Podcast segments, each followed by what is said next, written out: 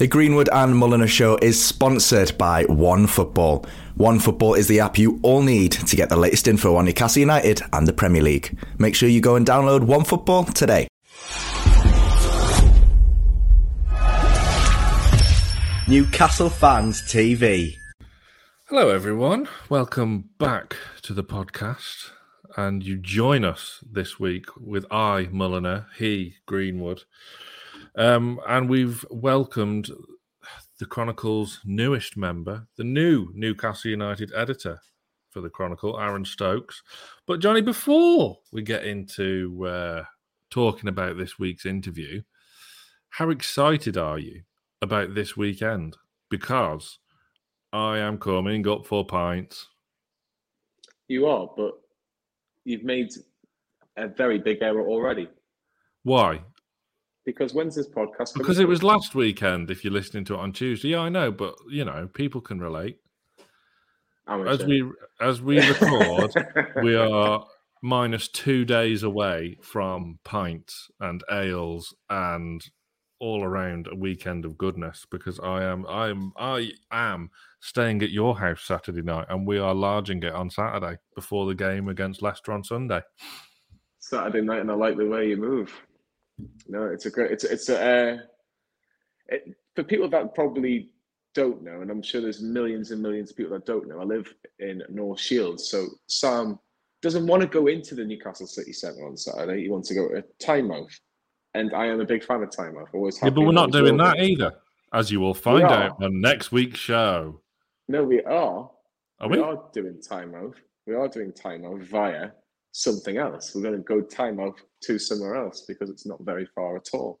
But I'll not spoil it because if it's going on a video, yeah. we'll wait and see. But uh, no, time off will be very, very good. And then obviously the game on Sunday. So as you will be all aware, Newcastle have just won back-to-back home games. Oh, we beat wish. Leicester.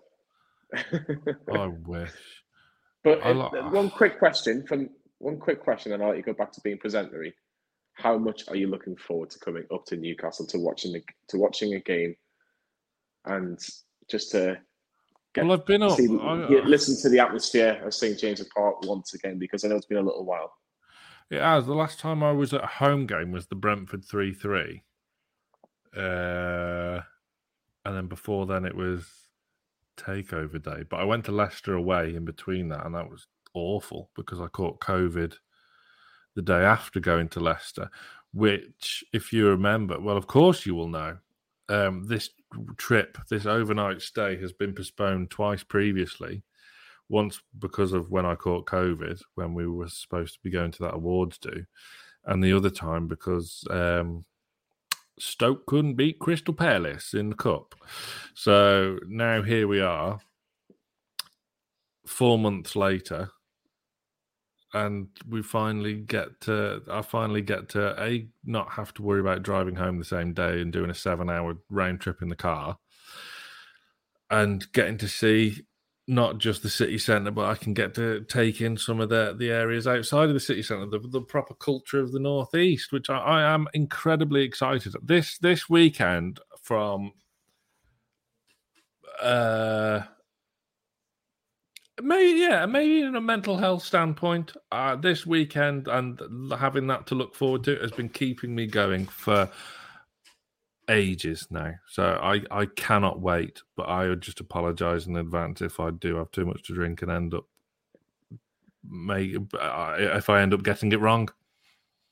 Well, it's it's it's a funny one because for all our listeners in December, it was very very tough for our Samuel because he was very much looking forward to going up to Newcastle for this awards do, and we we all kind of knew he really wanted to be there. And God, we FaceTimed him on the night of that awards do, and he was he, he looked awful. Let's be honest. Well, I had COVID, and I was quite bad with it. We were quite bad with it as well, so we did feel sorry for you. Uh, we did have a drink for you actually that night, but I think the funniest bit of it was me just kind of putting two and two together and just working out a few dates and ringing you while you're at work. Saying, look, I'm, look, Johnny, I'm at work. and can, can I wait? And going, look, really, really quick, just for 30 seconds, just to let you know, Crystal Palace still in the FA Cup. if they beat Stoke in a couple of weeks in the fifth round, Palace, Newcastle, Palace is going to be called off. He says, "Can you remember what you said that day?" Um, was it one of my go-to phrases, or was it something different? something different, I think. Oh, what did I say? I think I think I think your, your correct words were for fuck's sake can this get any fucking worse? Did I really? yeah. I remember just coming off the phone and thinking, Oh my god, I think I've ruined it. I think I've just ruined ruined it. But at least you at least you at least you saved yourself a few quid. Yeah, I mean, uh, and, and as well, like the, the fuel price has like doubled since I was originally meant to come up as well. So it's not very often I have to revolve around my trip about where to fill up with fuel Exactly. because, like, from where I live, if you're one of our overseas listeners, I live 220 miles away from Johnny, and now it'll the the trip in diesel will cost me 80 quid. you know, it's gonna That's like eight- before eight- I've even 80 done quid anything. in accommod- eighty quid in accommodation as well. I know. Yeah. Thank God I'm saving money on that. Otherwise, I'll leave a bad trip advisor. You'll not be the first. Uh, what you do in your private time is of none of our, mine or our listeners' concerns. But Aaron Stokes from the Chronicle, um, you said before, as we were just gearing up to record this, that these ones are your favourites. Why?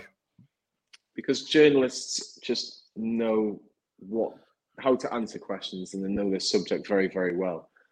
And aaron immediately when you ask him a question anything about newcastle united the answer was very very well put together. It was thought well and but i think he kind of knew what sort of questions were, were happening tonight which was good because he already had an answer in his head. And there was a couple of questions which you'll you'll hear in the podcast where probably slightly different to what many other fans think because one of the questions I do ask him, and I'll not give away the answer, how difficult is it to do this job that he does as a fan of, as, of Newcastle United? Because to be a fan and to do this as a job is very, very different. Very, very different, as me and you both well know, Sam. That's why they get paid for it and we don't. They do. I don't think I could have. Um, I think when Chris Wood scored that penalty last week against Wolves, I don't think I could have just remained calm and just think, right, how am I going to write this, or how am I going to type this, or what sort of questions would I ask Eddie Howe, where Aaron would. So fair play to him. Obviously, only been in the job a month, but I'm sure he's thinking I've got the best job in the world right now because it's all landed on his feet with everything that's going on with the club at the minute. So best of luck to him, and I'm, I'm sure he'll be enjoying every second. Yeah, look, it's a really good conversation, and it's one you're uh, you're sure to enjoy because these one, whenever we get a journalist on, um, whether it be from the Chronicle, the Athletic, Sky, wherever, they're always really popular and well received, and this one will be no different. Um, yeah, just finally, a couple of uh, good episodes to come, and we're getting very, very close to episode 100. Thoughts? I wasn't allowed to talk about this a couple of weeks ago, but it looks like we're getting there. It looks like we're getting to talk. We're getting there in terms of being able to talk about it, Samuel. So we have got one confirmed guest for episode number ninety, and episode number ninety-one. I would say is nearly there. No, it's it's hundred percent confirmed. It's just will it happen? I'm going 99, 99, but only spoil I'll give you is that it's two former Newcastle players, so it's certainly one to One's been on the show before. Yeah, but to be honest, I don't mind talking to this Newcastle player again because he's having. Oh no, I wanna I wanna go and enjoy a beer with him. Yeah, there's a clue. There's a clue. There is a real niche clue. A real niche niche clue. clue. But we'll yeah. see. We'll see how it goes anyway. We're getting there. If this is your first time listening on the podcast, or whether it's not and you just haven't done it yet, please hit the five star review section and uh, help support the podcast. And yeah, enjoy. This is episode. Is it eighty nine? 89. Wow, episode eighty nine with the Chronicles. Aaron Stokes. The Greenwood and Mulliner Show on Newcastle Fans TV. Hello, everyone. Welcome back to the Greenwood and Mulliner Show here on Newcastle Fans TV. I know you might be wanting to watch Europa League football, Europa Conference League football, but you know what? You should be watching this right now and listening to this right now. If you listen to the podcast, it is the Greenwood and Mulliner Show, and it is with the Newcastle United editor at the Evening Chronicle, Aaron Stokes. Aaron, welcome to the show. Evening, guys. Sam, I think the Evening Chronicle has a special place in people's hearts, especially people that are from Newcastle, but I think even people that aren't from Newcastle. Why? Why have you said that to me then? I've lived no, two hundred miles let away. Let me finish my sentence. Let me finish Sorry. my sentence. I'm saying even people from, not even from the area, who know just know the Evening Chronicle. They just know it's associated with Newcastle. Yeah. Is that something that you're familiar with in terms of maybe not even supporting Newcastle until you were six or seven, weren't you? Well, look, I've got the app on my phone, and it was always the first source of news I came to. So what I'm interested in, Aaron, I'm going to ask you for starters what Eddie Howe was asked last week. Newcastle United editor just sounds like a dream job to me. Would you have gone for the job? Would you have taken the job without a takeover if we were still in the Mike Ashley era? Uh, yeah, hundred percent. I mean, I don't think there's a situation where I wouldn't have taken the job. To be honest, I think Newcastle could have been relegated four times and you know been playing National League football, I still would have taken the job. So I think Johnny's right in what he says in the sense that, you know, it's the biggest paper in Newcastle. It's the sort of, you know, I was I was obviously working down London and just telling people that I've never been up Newcastle that I was taking the job. They knew sort of how big the Chronicle was. So yeah, it was an absolute no brainer. And take over or no takeover, I, I definitely would have said yes. For me, as someone that is from the area, the Evening Chronicle was like, what's the word? It, it, it was gospel. It was the it, it is the book that you have to read, or if you want to put it that way, obviously it's a newspaper, but it, it's just something you have to read if you're a Newcastle fan. You want to see what's going on, especially on the back page, as more on the front page, because the back page probably is the front page if there's something spectacular going on at Newcastle United. But to be a part of it, it is the dream job, surely, Aaron. Yeah, hundred percent. I mean, I had I had some great years in London. You know, I left the northeast when I was you know fresh out of uni, and it's the first time moving away from home. And don't get us wrong, I absolutely loved it, but I mean, it was always my aim to come back up here. Um, and to do it, you know, like you say, at, a place like the Chronicle, it's special, and I, I, I do feel lucky um, to have got the role. And yeah, there was absolutely no chance I would have been turning it down when it came up. So, were you still down London then when the news of the takeover broke? And and were you covering it down in London? And and how, how did that work? Because it was from out of nowhere. It just all happened so fast, didn't it?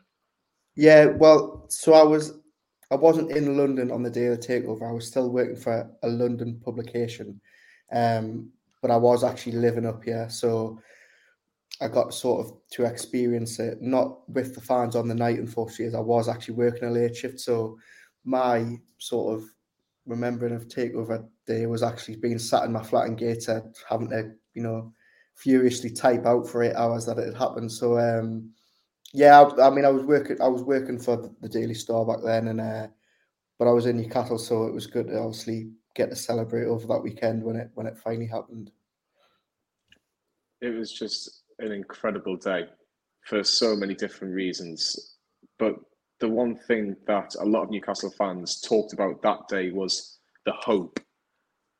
The hope that Newcastle could be better and do better. Do you feel that when that takeover was officially announced, every Newcastle fan just went, right, let's go. Let's see where this journey can take us? I think the first sort of overriding emotion when that news sort of broke on the on the evening was probably relief, mainly because you know we'd had three or four years of just will it happen, won't it happen, and I don't think anybody actually believed it up until you know we all saw Staveley come out and speak to the media at Jesmond House. So I think yeah, one obviously that was relief, but like you say, hope was was definitely one of those emotions, and I think when you've had a club like Newcastle you know, for 14 years under Mike Ashley. I think that new owners could have came in and said absolutely anything, and we would have been hopeful. It was just a bonus that, you know, Staveley came in and said the right things from the off. So, yeah, like I say, I think anybody, it was such an easy win for anybody. I'm really surprised nobody tried to really push to take this club off Mike Ashley sooner because, I mean, just look at what the new owners have done in such a short space of time. They're already sort of classed as heroes. Um, so yeah, it was it was a great day, but like I say, I don't think anybody really believed it until you know until Staveley came out. It was unreal. It, it almost doesn't it, it's just like in a parallel universe somewhere. Me and Johnny are still stood outside Molyneux, faces full of thunder, going, "Well, that's it. We're done. Derby's back next season. We're rubbish.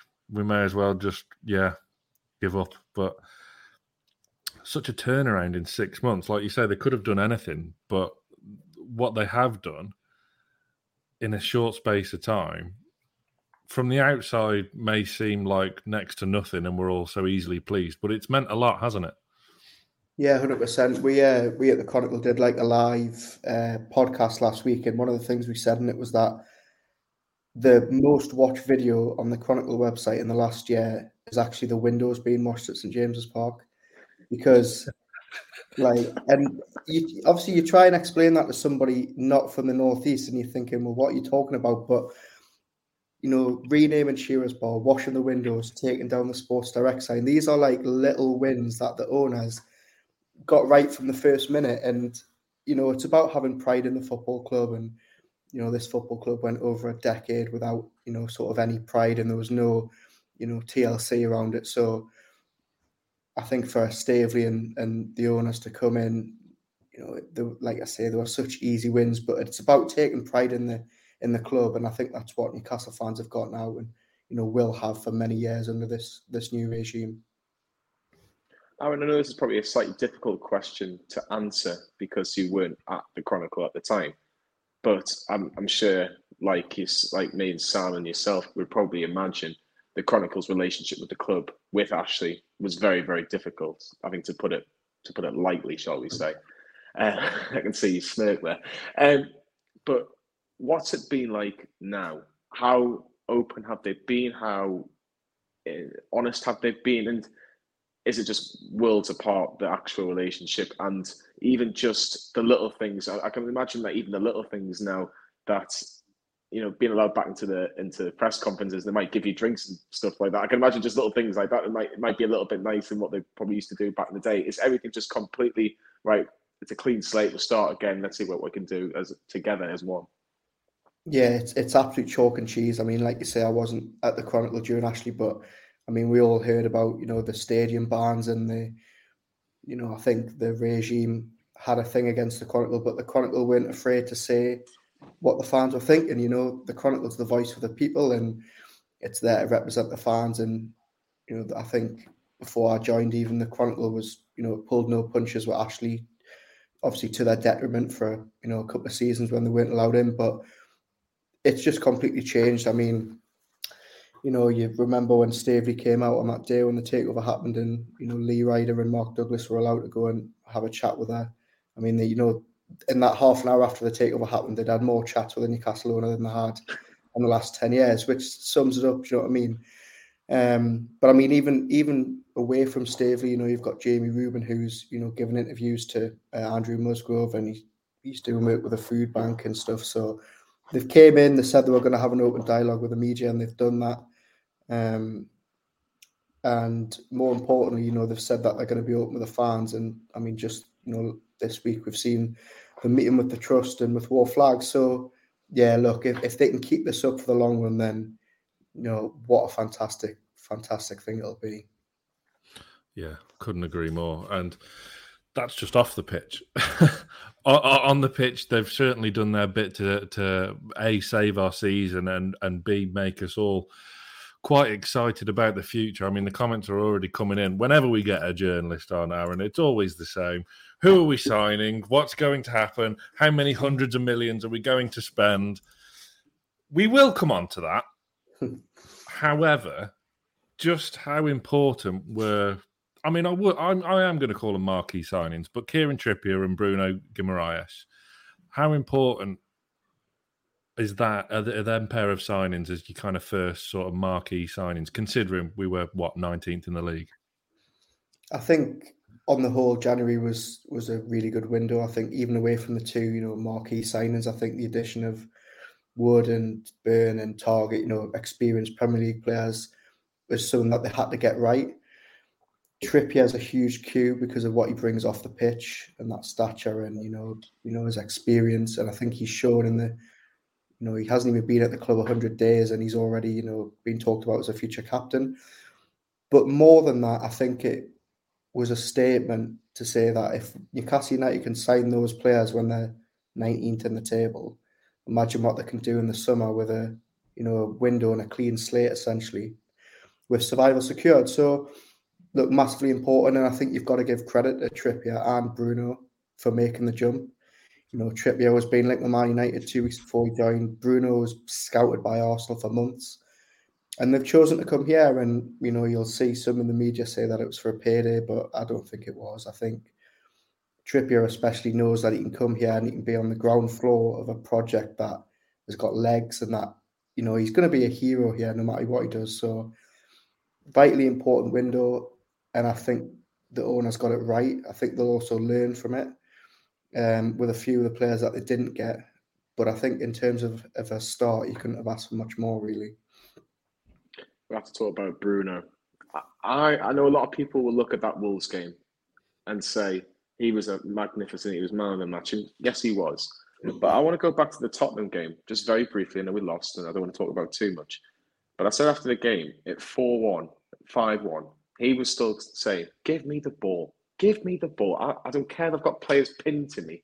Just give me the ball. I don't mind. I want to, you know, try and help the team as much as I can. And go forward with the ball. That's always been my issue with a lot of Newcastle players. When they get the ball towards, and the, the first touch is always negative. It's always going sideways. So it's thinking about going sideways or backwards. It's never actually can we go forward. And he, he, shown that, saw that, uh, saw that last couple of games where he likes to pick up the ball and can we move the team forward.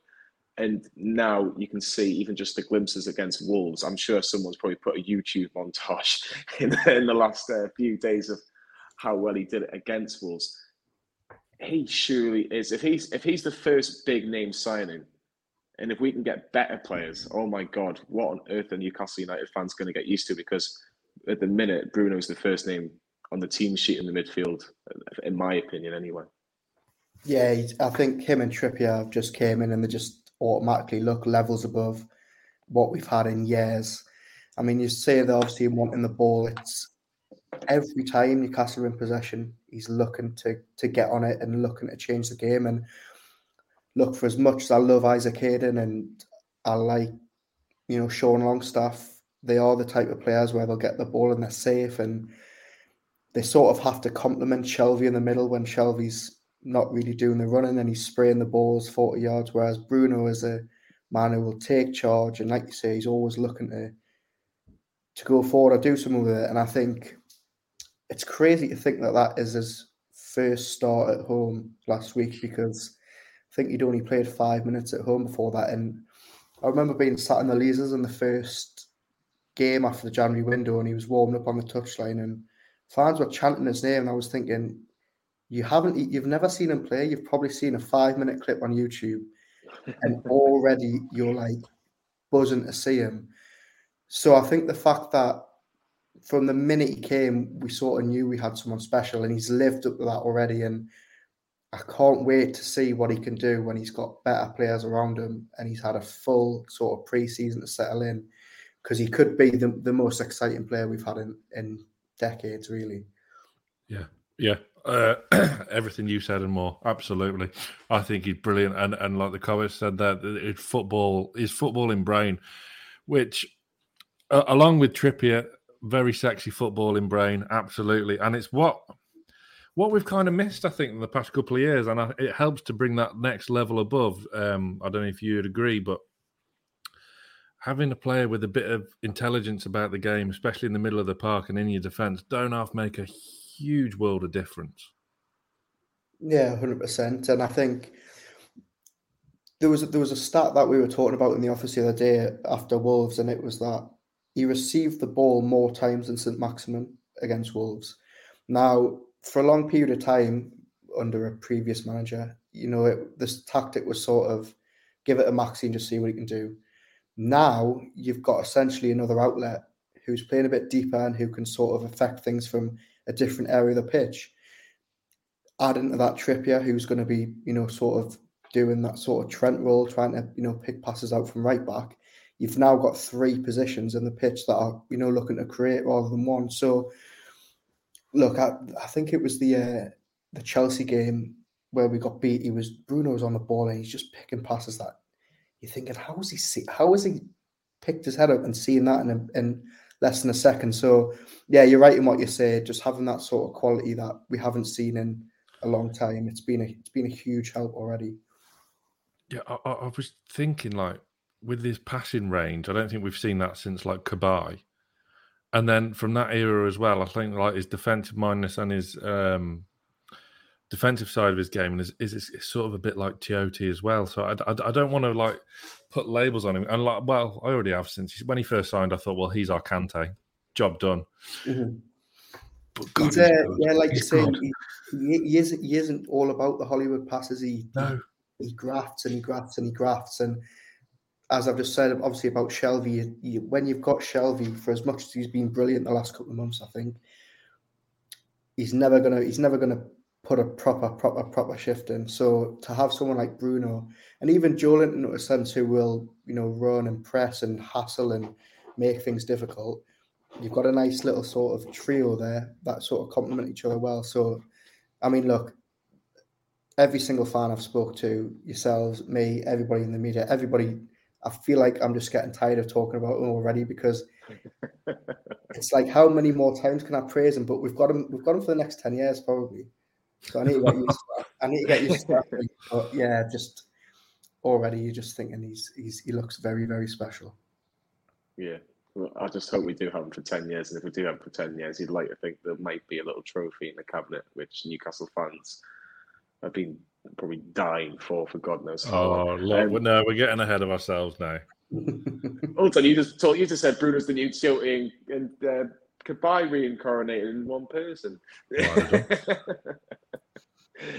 the last thing on Bruno I want to mention to you, Aaron, is that he really seems to have settled in Newcastle in a, lot easier than I think a lot of new, a lot of fans would have thought. I think the fact, obviously, you mentioned Joel in terms of on the pitch, but off the pitch as well, they, they seem to create a nice friendship. Probably might have known each other beforehand. Um, he's learning English. He's trying to learn a lot more, a lot quickly. See, I think I heard, I heard a, in an article that uh, he's trying to have more lessons in terms of learning English and more the, the more important words in terms of on the football pitch, just little things that can help him in the long run as well. That does all add up, doesn't it, Aaron? Yeah, hundred percent. And um, he, he did the same in France. You know, he, he, went to Lyon from South America, and apparently one of the first things he did was make sure that he learned the language. So that's a huge bonus. Having Joelinton there will help them. I think even having like some Miggy there will help them. Just that sort of you know South American link.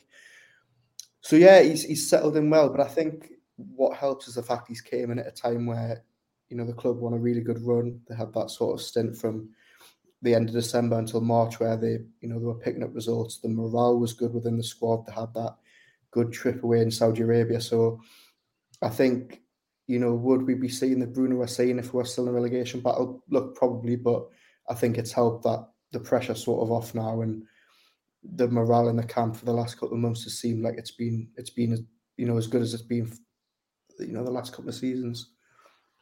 Yeah, he had me since that back heel at Everton. Um, but you mentioned Miggy. um, obviously, Fraser came off uh, uh, against Wolves and Almiron came on. I'm guessing we'll find out more tomorrow about the condition of Ryan Fraser in Eddie Howe's presser. But do you think this is kind of last chance saloon for Miggy now? Because, I mean, to be fair to him, his performance against Wolves was a lot better than um, what it has been of, of, late, hasn't it? Yeah, much better from him. Um, you know, I was sat just above the dugout when Fraser limped off and Murphy and Almiron were both sent to warm up. Obviously, Howe went for um, Almiron, and I sort of asked Howe after the game, you know, his sort of thought process behind that. And as always, he couldn't have been more complimentary about Miggy. He really does seem to like him. And I think the thing you get with Miggy is, is you get graft all the time he doesn't have the end product. We all know that, but he will graft and he'll run, and and I think that's what you need in a team that needs a bit of balance, especially when you've got St Maximin on the other wing. In terms of being a last chance for him, probably. Um, you know, I've I've written for the Chronicle that he, he, he could easily quite be, you know, one of the victims in the summer that that goes to make way for better players. And look, it's it's a tricky one with Miggy because we all like him. He's honest. He's the type of player you want, but the numbers don't lie. And when you haven't scored or you know had an assist all season, I think it's over twelve months for club level. Um, you know, there's a time where you look and think, you know, does this honesty just get him so far? And I think with the plans that the owners will have in the summer in terms of new signings, I don't think it would be a surprise from the go. But look, you know, if Fraser's done his hamstring, then you know Miggy does have a chance in you know the next sort of three or four games to say, you know, I can perform in this team, and and you shouldn't be getting rid of me. So big chance for him. Um, but I think the game against Wolves is much better than we've seen for a long time. So hopefully, hopefully, you know, he, he finds a bit of form towards the end of the season. It's an opportunity for Miggy Almiron now. I, I, I would like to. Well, I'm not going to guess what Eddie Howe is going to say tomorrow, but if Ryan Fraser is out, know, that's the sort of words he was saying. It's an opportunity for X, Y, and Z. Are we just going to be honest with a lot of the players at Newcastle who are just on the fringes, or you know, we don't know whether or not they can make that next level? Are they just simply not good enough to make that step, to make that jump? And that could be to be said to a lot of Newcastle United players right now. In your opinion, Aaron, do you think that this summer, not not necessarily who's coming in, but do you see a lot of Newcastle players leaving this window? Because it does seem to me that these owners do have big plans, and I think a lot of players. We've been saying they need to get rid of the deadwood for years. Do you think this will be the year to get rid of the deadwood? I think more than likely, yeah. I think you know, if you look at the money that they spent in January, and that was to get out a relegation fight. I think they'll give it a really good go next season, and that means a lot of players in in the summer. So it's difficult because you've got players that have been very, very good servants to the club, and you know it does feel a little bit harsh to move them on at the first opportunity. But look, this is the name of the game, and it comes with the nature of a of a takeover this big, when they've got unlimited money to spend, pretty much, and the names they're going to be linked with. You look at the team, and you probably think there's maybe double figures that you think could easily be moved on. Every player probably knows that they're fighting for their future at the minute. And when you look at players like Dummett, not even getting a game at the minute, Fernandez not getting a game at the minute, you know, yes, is he fit? We don't know. Longstaff and his brother. It, it's a lot of players that are thinking, well, you know, I'm, I'm sort of running out of time here because you look at the Krafth and Manquillo, they're still getting a go. So you think, well, if they can show something, then they've got a chance. But I think for the likes of Dummett and Darlow, it's as as bad as I feel for them. It probably will be curtains in the summer. But like I say, it's it's a nature of a takeover this big. It just it comes with the territory, and it's unfortunate. But you know, the Saudis have got big aspirations for this club, and they, you know, they don't have room for sentiment. I don't think. No, and that's the thing, isn't it? Because look, we've all criticised pretty much every player that we're all thinking of when we when we think of kind of Deadwood now. And by the way, the definition of Deadwood I think has changed in the past six months, um, especially when it comes to a few players. But like you likes of Matt Ritchie, Ciaran Clark, I mean, they were all with the club when things were bad, really bad. Um, and could have got a hell of a lot worse. And they've kind of done the job and kept us afloat, kept us in the Premier League for a few seasons. But but you're right in what you say, Aaron. The Saudis aren't here to muck around, and sentiment might be out the window, but at the, at the same time, that that core of players, whilst it is right for them to be moved on in a sense, they they still deserve a fair bit of respect, don't they? Yeah, and look, I don't think there's any ill feeling towards any of those players, really. You know, like you say, half of that team that's that was starting pretty much this season was in the championship. You like so Ritchies and Clarks and stuff like that. So they did the job then and they've done it in the Premier League. You know, they've kept them up. So I don't think there's any ill feeling. And like you say, you know, they should be respected for what they've done. It's just unfortunate that, you know, the level is going to step up in the summer and they probably just don't meet it anymore. You know, five years ago they might have, but like you say, times are, times are changing now for the club. One player who played in that championship season who did very well, I may add, was Jamal Lascelles. He's the club captain. It's his future under pressure a little bit because he's not even he's barely getting a game at the minute. And when he did come in against Spurs, know everybody had a poor game against Spurs, but he didn't look any better. Do you think that he's now worrying about his future because Dan Burn looks very good at the minute, Fabian Schär looks very good, of course. There's rumours about Sven Botman whether he'll go to AC Milan or not. I'm sure Newcastle have other targets, uh, i.e., Diego Carlos, for example. But do you think that his future as captain of Newcastle and his his general future at the club will be for too much longer? I think he'll definitely be concerned about it. I think, like you say, he was sort of getting a look in when the takeover first happened. That's not really the case now. You know, Fabian Schär's probably going to sign a new contract pretty soon. Dan Burns came in and done well in patches, and he's loved, you know, by supporters already. And then you throw in the mix that they'll definitely try and sign, you know, a top level centre back this summer, like they tried to in January.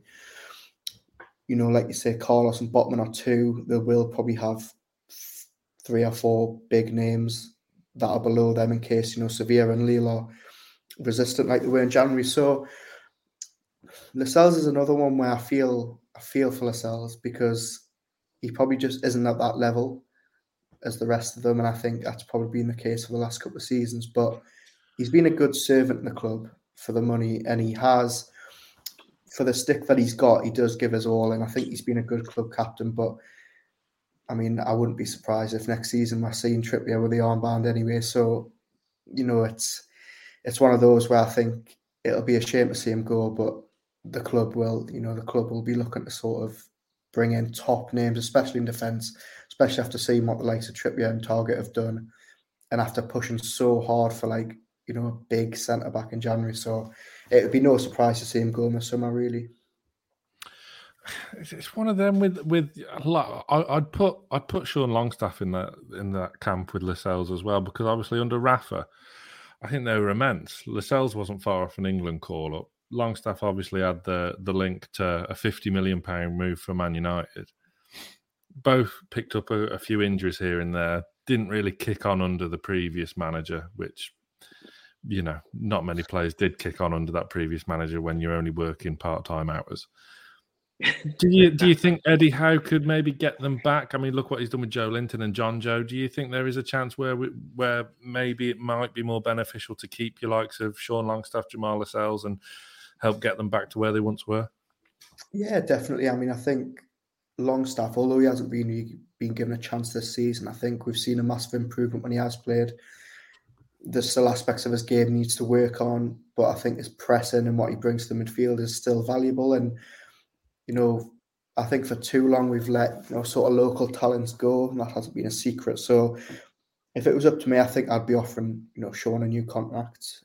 You know, Howe's been mm complimentary of him whenever he's um, whenever he's spoken about him. So I don't think I'd really put him in the category of you know sort of deadwood or on his way out. You know, I wouldn't be surprised if he did go, but I think the feeling is probably to keep him. Matty's a different story because you know he had that loan move to Aberdeen, which just didn't work out. He's now you know he's in League Two now, or you know League One with Mansfield. So could I see him doing very well though, isn't he? Doing very well, but Long Matty Longstaff's an interesting one because you know had he not scored that goal against Man United, you know what what would his Newcastle career really have been like? Because I don't think he's the same level as Sean personally. I do like Matty Longstaff to be fair, but it wouldn't be a surprise to see him move on in the summer. So going back to your point, I think you know Howe can get you know the best out of these players. We've seen that already this season. So you know I wouldn't I wouldn't write him off and and like you say look, they can't get rid of everyone. They will have a big summer, but I think they will have to keep they will have to keep some players. So yeah, look, like Lascelles and Longstaff, then you know they probably will be kept in the summer. It'll be a fascinating summer. It really, really will, and I think it's going to be. Um, I, I, I, God knows what it's going to be like for yourselves in the in the chronicle. I think every transfer room, I think, will just light up. I, I will have to ask about a couple because I know a couple of people have mentioned a couple of names in the comments Lucas Pasquez. I'm, I do not know if that's the right pronunciation from Lyon. I, I, don't believe he's starting tonight against West Ham. I know he did have COVID, so I don't know whether that he still he still has symptoms or if, he's generally not, if he's still uh, generally unwell. Is there any truth to that? Do you think that Bruno's team, a former teammate, might be a current teammate next season? I mean, well, we all sort of hoping that agent Bruno comes out to play over the summer. But um, look, you know, there's been talk that Paqueta came and watched one of the games. You know, we don't really know how true that is, but he's one that's clearly got a very good connection with Bruno. The only issue is, is you know, Lyon's owner is, is famously stubborn when it comes to transfers, and he's even said in the last couple of weeks that it's going to take, you know, I think around 80 million euros for them to part ways, which when you think, you know, is, is probably pennies to the new ownership. But in terms of a summer where they're going to want to be bringing in seven or eight players, you know, will they get priced out of it like they did with sort of Carlos and Botman in the summer? So great player, you know, similar to the Bruno ilk, which, you know, would be good to have two Brunos rather than one. I think we'd be winning the league next season with two Brunos. um, but yeah, that that's one that that's definitely been, you know, they've, they've definitely been interested in. So you know, fingers crossed, definitely. Yeah, the other one that um, was kind of headline on the old BBC gossip page this morning was um, Christian Eriksen. Obviously, short term deal at Brentford, which expires at the end of the season. I mean, Christian Eriksen on a free anyone. Jeez, that, that wouldn't be half bad, would it? Yeah, hundred percent. I mean, I do know that you know the Chronicle did ask about Eriksen in January and were told that they weren't interested. I mean, that was before he, he single handedly sort of dragged Brentford out the mire. So I think, you know, obviously he was linked sort of tentatively with the club in January and they weren't interested. Um, that, you know, could be all changed now given how well he's sort of taken when he's came back the Prem. So I don't think anyone would turn him down, especially not on a, on a free transfer after what he's done in the last couple of months especially that game against Chelsea at Stamford Bridge. Oh my goodness, yeah. what a performance that was by Christian Eriksen. Uh, that's it. We're not going to do any more transfers because we're going to be here. no, I've got week. one more. And it's, a, it's, it's, it's, a very dull one. No, it's a very dull one. It's just about Matt Targett. Is that pretty much nailed on that he's going to sign in on a permanent? Because I wasn't really bowled over about signing him, but look, he's done very well. The pressure of uh, Muto's number 13 shirt hasn't got to him. So is that more or less a done deal for the summer? As far as I'm aware, as far as I was aware last week, there'd been no decision made on Matt Targett. Now I have seen in the last couple of days that you know the club are pushing to sign him. The only issue is, is does Gerard want a pre-season with him to see, you know, if he can fit in that Villa team? Because Lucas Digne came in in the in the January window. He's had a couple of issues. I've seen a couple of Villa fans getting on his back for not tracking back. So you know, it it may it may not tracking back. He's a left back. What's he doing? No, honestly, if it, I, I I didn't believe it at first, and then I went on Twitter the other day and I saw a, a still image of Villa conceding, and Lucas Digne was still in his own half, and he was the only Villa player in his in the opposition half. Sorry, so there's been a few questions around him. Um, like I say, as of as of last week, from what I'd heard, there'd been no decision on Targett, but look, he's, he's been fantastic since he's came in, and I think you'd be a it would be a wise move to bring him in, especially if you can't do for around ten or fifteen million, definitely. Just send him a picture of the Tyne Bridge. He loves it anyway, so there you go. That'll do. He loves Geordie Shore, doesn't he? Yeah, I love why I Geordie Shore, why I. There you go. That'll be the tagline for him, won't it? Uh, yeah, moving on from transfers, and I know Aaron would probably be here till the end of August talking about uh, transfers. Um, I want to talk. Yeah, Hamza Choudhury, yes, exactly. Could we be getting him in on loan? Who knows? Um, I want to talk about the manager. I want to talk about Eddie Howe because a lot of people look at it and go, "Well, he's had ninety-five million pounds roughly to spend to get Newcastle out of the out of trouble." But he has got Newcastle out of trouble, regardless of what you think in terms of the finance. He's got to try and gel whatever players he's been given. Newcastle look very, very difficult to beat at home in particular. I know we had that three games so away from home where particularly Tottenham was a bit of a disaster. Chelsea and Everton, you can reflect on that how you wish. But defensively we look a lot more solid. We've got a bit more advent, a bit more ideas and a bit more creativity going forward now. And Chris Wood as well. A lot of people are saying not really the best striker now. No, he's only scored two goals, but he seems to be getting a little bit more out of him as well in recent weeks. was Eddie Howe not the the best name in terms of all the names that were linked on Unai Emery? I know he's got Villarreal to the UEFA Champions League semi-final, but was he the right appointment right now for where Newcastle needed to be and where they want to be moving forward?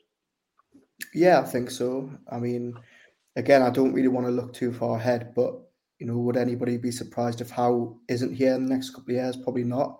But I think for what they needed in January, or sorry, what they needed in November, he was definitely the right man. Did wonders at Bournemouth. You know, there was there was questions about how he spent his money or how Bournemouth spent their money, but I thought the January additions were, you know, very, very, you know, a world away from the sort of money that he spent at, uh, at Bournemouth. So, like you say, he's came in, they look a lot more defensively solid. I think aside from Tottenham and Leicester, the two sort of, you know, really big defeats, they've looked a lot more a lot more sturdy and that run over over the sort of three or four months after Christmas was, you know, what really dragged them out of trouble. So I don't think you can fault the job he's done. I think it's good that how do I put this? I think it's good that he's got a good relationship with the fans. You know, there's no negativity, and you know, I think compared to what we had in the previous regime, that's a that's a plus that he's not boring because he's not boring, but there's just no there's no frills about him, and mm. I think as as journalists, I think we get a little bit not annoyed, but we sort of want more from him. But he doesn't give it because he doesn't need to, and he's very he seems like a very uncomplicated man. Um, is is the best way to describe him. But I think on the pitch, yeah, like you say, he's, he's got the best out of some key players. I think if you look at Fabian Schär's sort of resurgence, as one that I would point to. So yeah, look, I really like Howe, and, and I think the club are in good hands with, with, with him in charge. Do you think? And I don't expect any any journalist to get this out of him whatsoever, but I always think back to the comments Steve Bruce did make about the guy who got Bournemouth relegated do you think that would have just given Eddie Howe that extra one or two percent, perhaps maybe, in taking this job? Because I think for me, he already had a point to prove because this was his first job since Bournemouth, and this was now an opportunity for him to kind of realise his potential if he's going to be one of the bright sparks of English management over the next 10 years or whatever. Do you think them little Steve Bruce digs did anything to just G him up just a tiny bit, perhaps? Do you know what it is? Having met him, I, I really don't think they did. I, I, I don't think he sort of concerns himself with any of that sort of talk. Do you know what I mean? Whereas I feel like other managers would have been like, you know, that's the that's my ammunition to go and do a good job. But I generally, you know, there was a good interview with Howe uh, a week or two ago where he said that he would have taken the club job even with Ashley in charge. I think it's just the type of man he is. I don't think the takeover really had any say in that. So yeah, look like as as as far as I can see, and from what I've you know seen of him so far, he seems like a, a very very decent man. So yeah, I'm, I'm not sure whether that would have been playing on his mind, but you know what it is, I'd completely forgotten that comment was made until someone brought it up the other day when having a go at Bruce. So yeah, it's interesting how things change, isn't it? Yeah, from the guy who can't get West Brom promoted.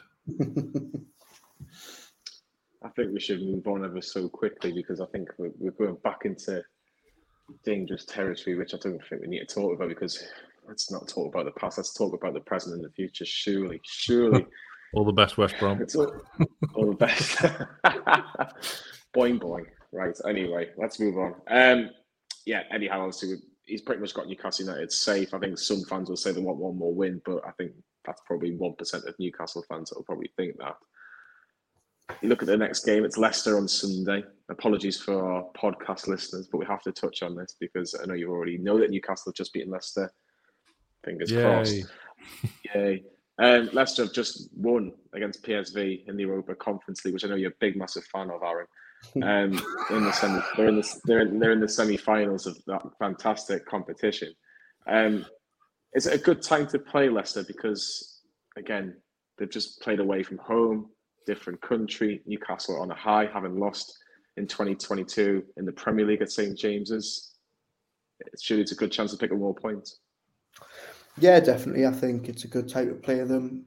Leicester's record, funny enough, is actually quite good once they've played in Europe, but you know they went quite with quite a strong team tonight in, in Holland, and you know they had quite a tough game turning it round. So good time to play them. You know, like say, the home record at the minute is you know they're flying at St James's which I feel sort of gone under the radar a bit because there was so many away games in a row.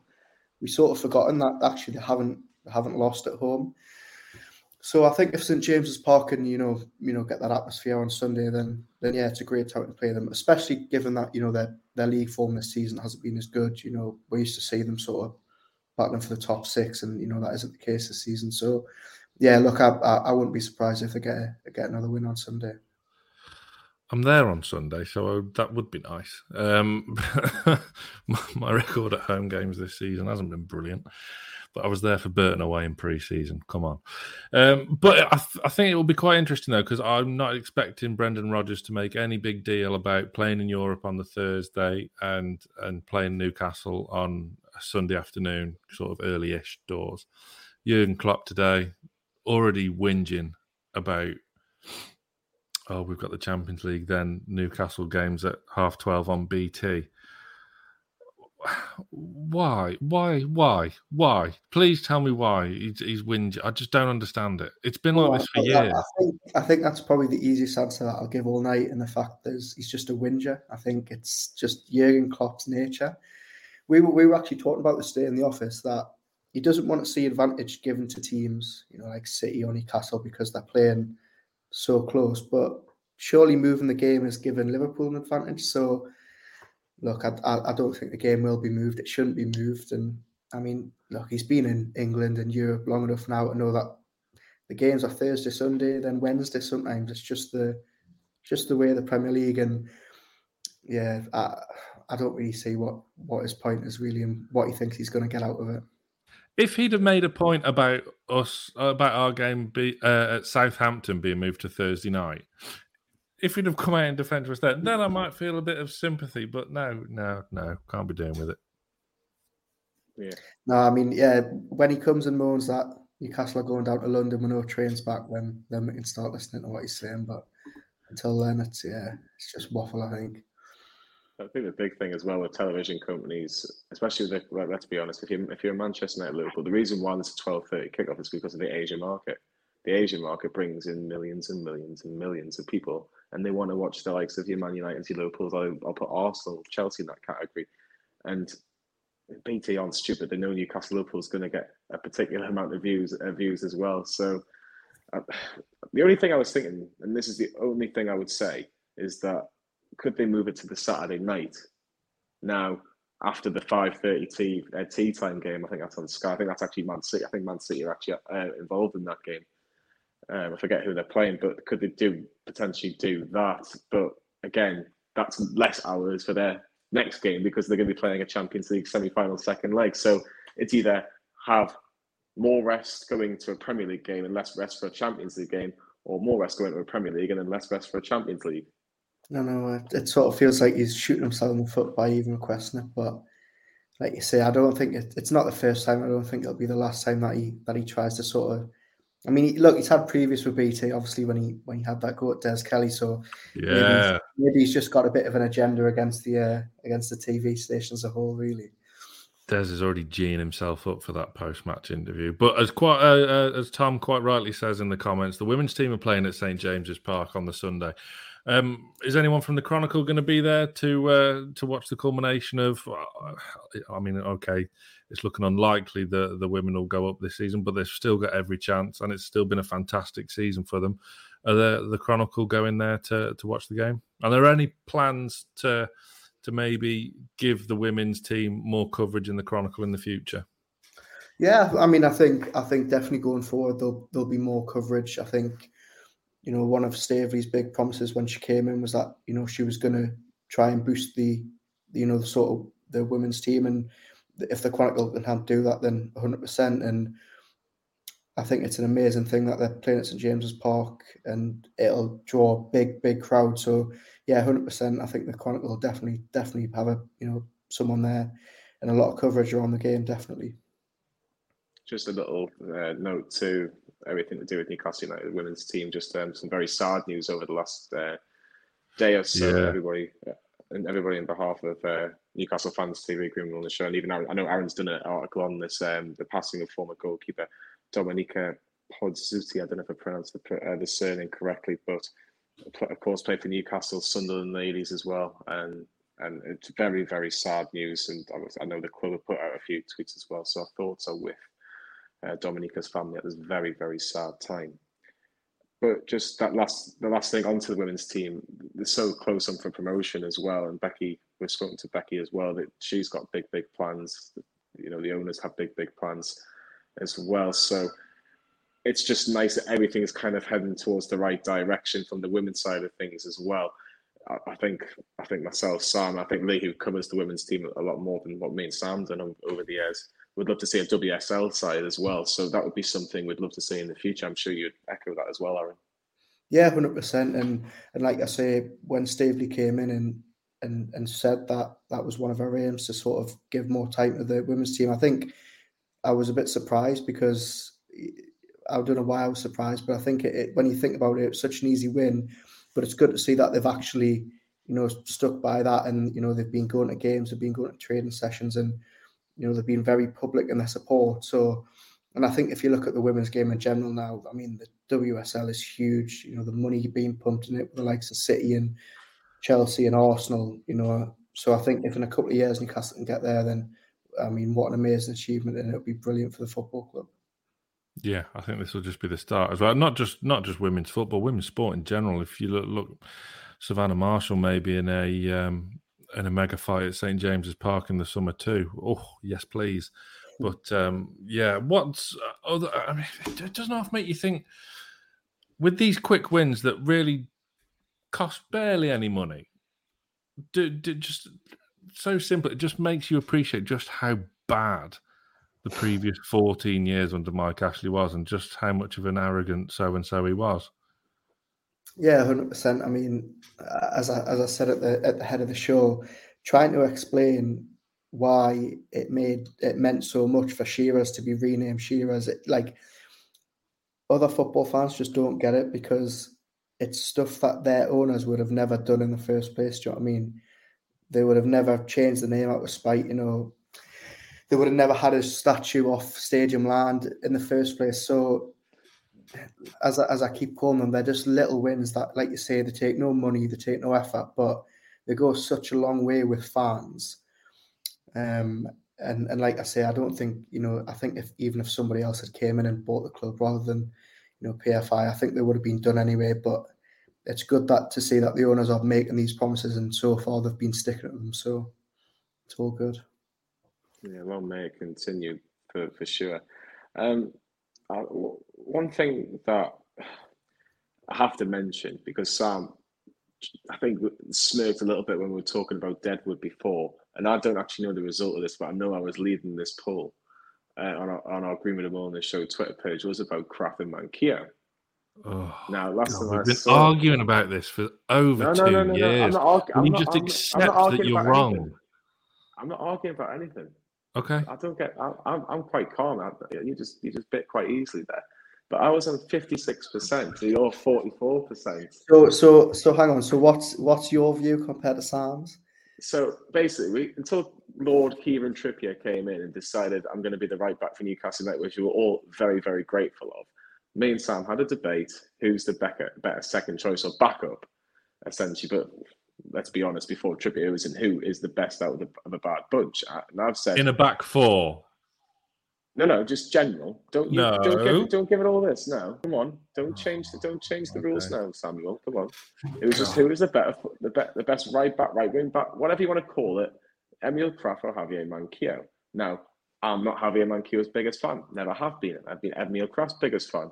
I just don't I don't see what people see in it and Javier Manquillo because attacking wise, until little glimpses this season, he's done not a lot, but he's better than Emil Krafth. But Sam believes Emil Krafth's a little bit better. Now, he megged Bruno Aaron, Fernandes. He did, but all I will say is, is before Eddie Howe came in, how many good games did Emil Krafth have for Newcastle? Now he's, I have to admit, he's improved a lot since Eddie Howe's coming, but is he is he good enough and is he better than Javier Manquillo? Aaron, tell us who's right, who's wrong. What what do you think? I feel like I'm having to, you know, I don't want to, don't want to offend both of you. I think, I think, I think, I think the argument doesn't mean as much as it did maybe last uh, until last season because it's irrelevant now because whatever Trippier is just so much better than everyone. but for me, in a back four, Krafth is better than Manquillo. I think, and I, I'm, I'm trying not to sit on the fence here because I want to give yourselves and your and your viewers a, a proper answer.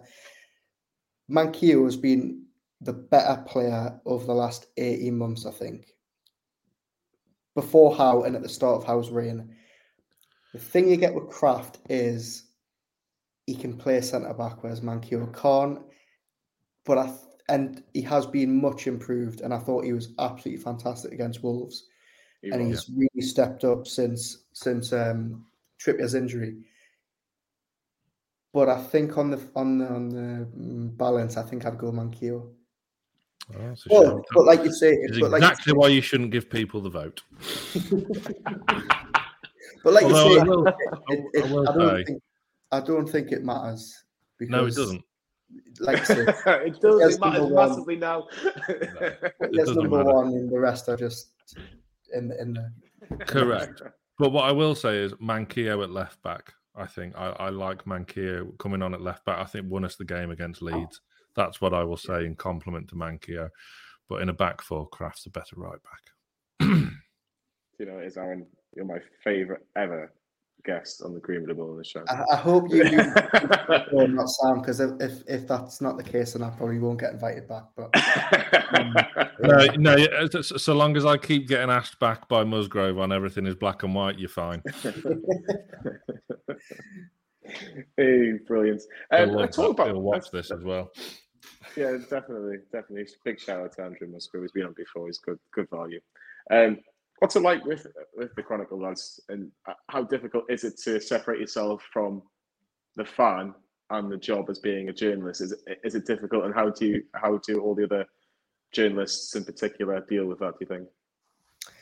I think for me personally, um, again, I really want to come back on the show, so don't don't judge me on this. But I actually went to Union Sunderland, so I had three years of going into Sunderland and covering Sunderland Football Club as a Newcastle fan. So I think from an early sort of early in my journalism career, I got that sort of taken out of me because I was at the stadium like covering games, and there was no sort of room for you know who you support. It was just you go there be sort of unbiased and get the job done. So obviously going down to London and being able to cover Newcastle again, it was good, but I sort of had that fan element stripped away because I wasn't in the city and stuff like that. So I personally find it okay. Um, it's a dream to be covering Newcastle again, but I don't think I would sort of you know base my journalism on on who my favorite players and stuff like that, unless it's Bruno when you know he gets he gets as much praise he wants. But um, Yep.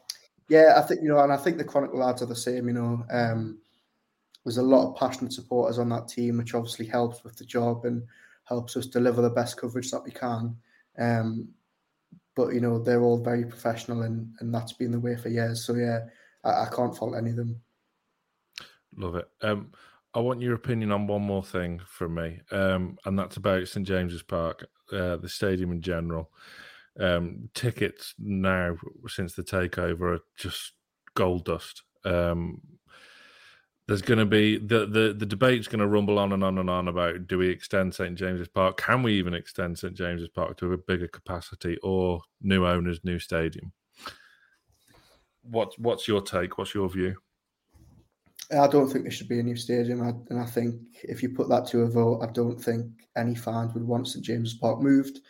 Um, I can easily, in the next ten years, if they can do it, see it being extended to maybe you know sort of sixty thousand um, to meet the demand that will come with obviously the club rising up the the table. But I think before we even start talking about that or thinking about it, it needs to be better tellies and a good clean in the concourse, properly stocked bars.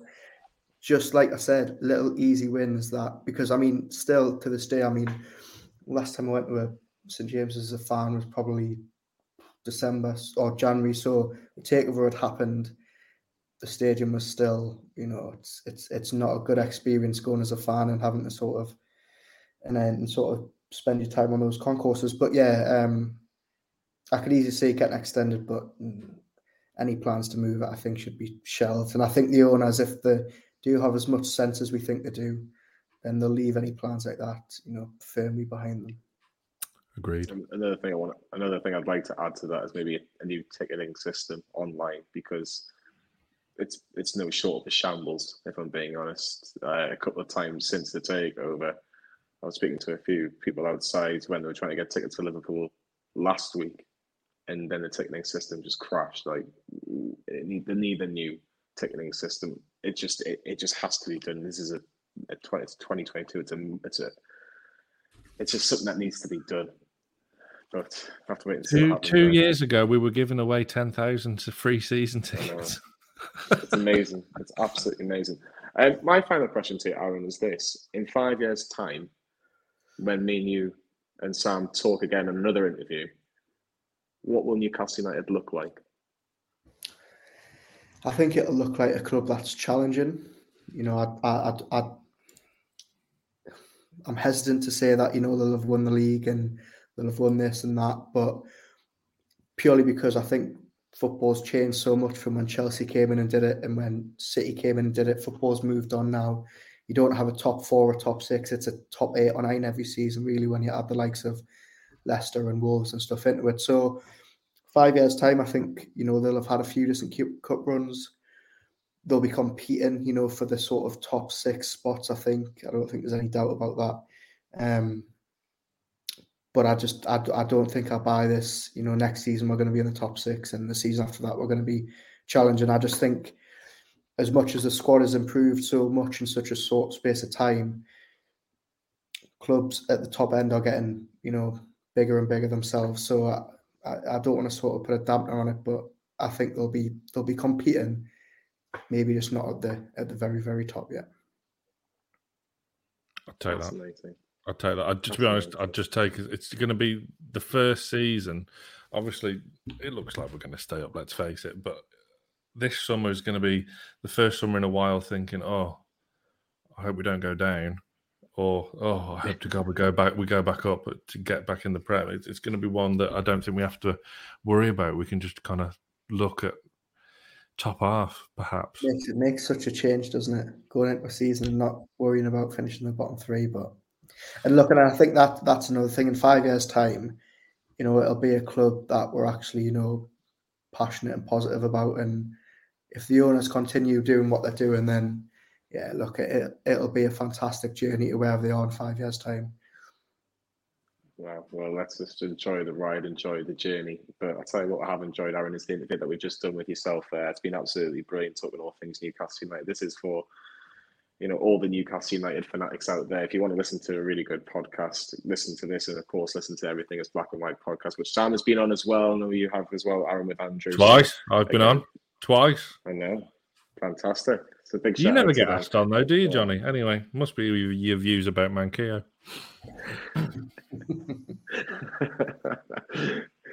it's a good time. It's a good. It's a good. Uh, it's a good time that the show is ending very, very soon. We can talk after Sam.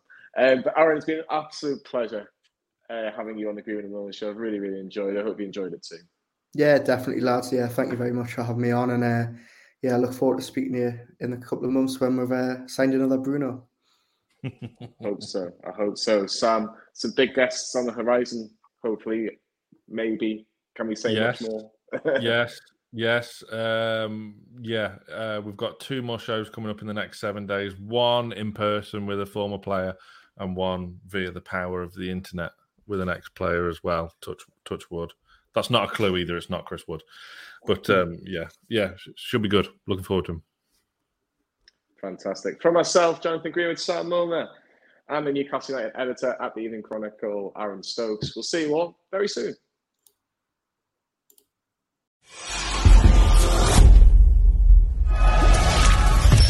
Newcastle Fans TV.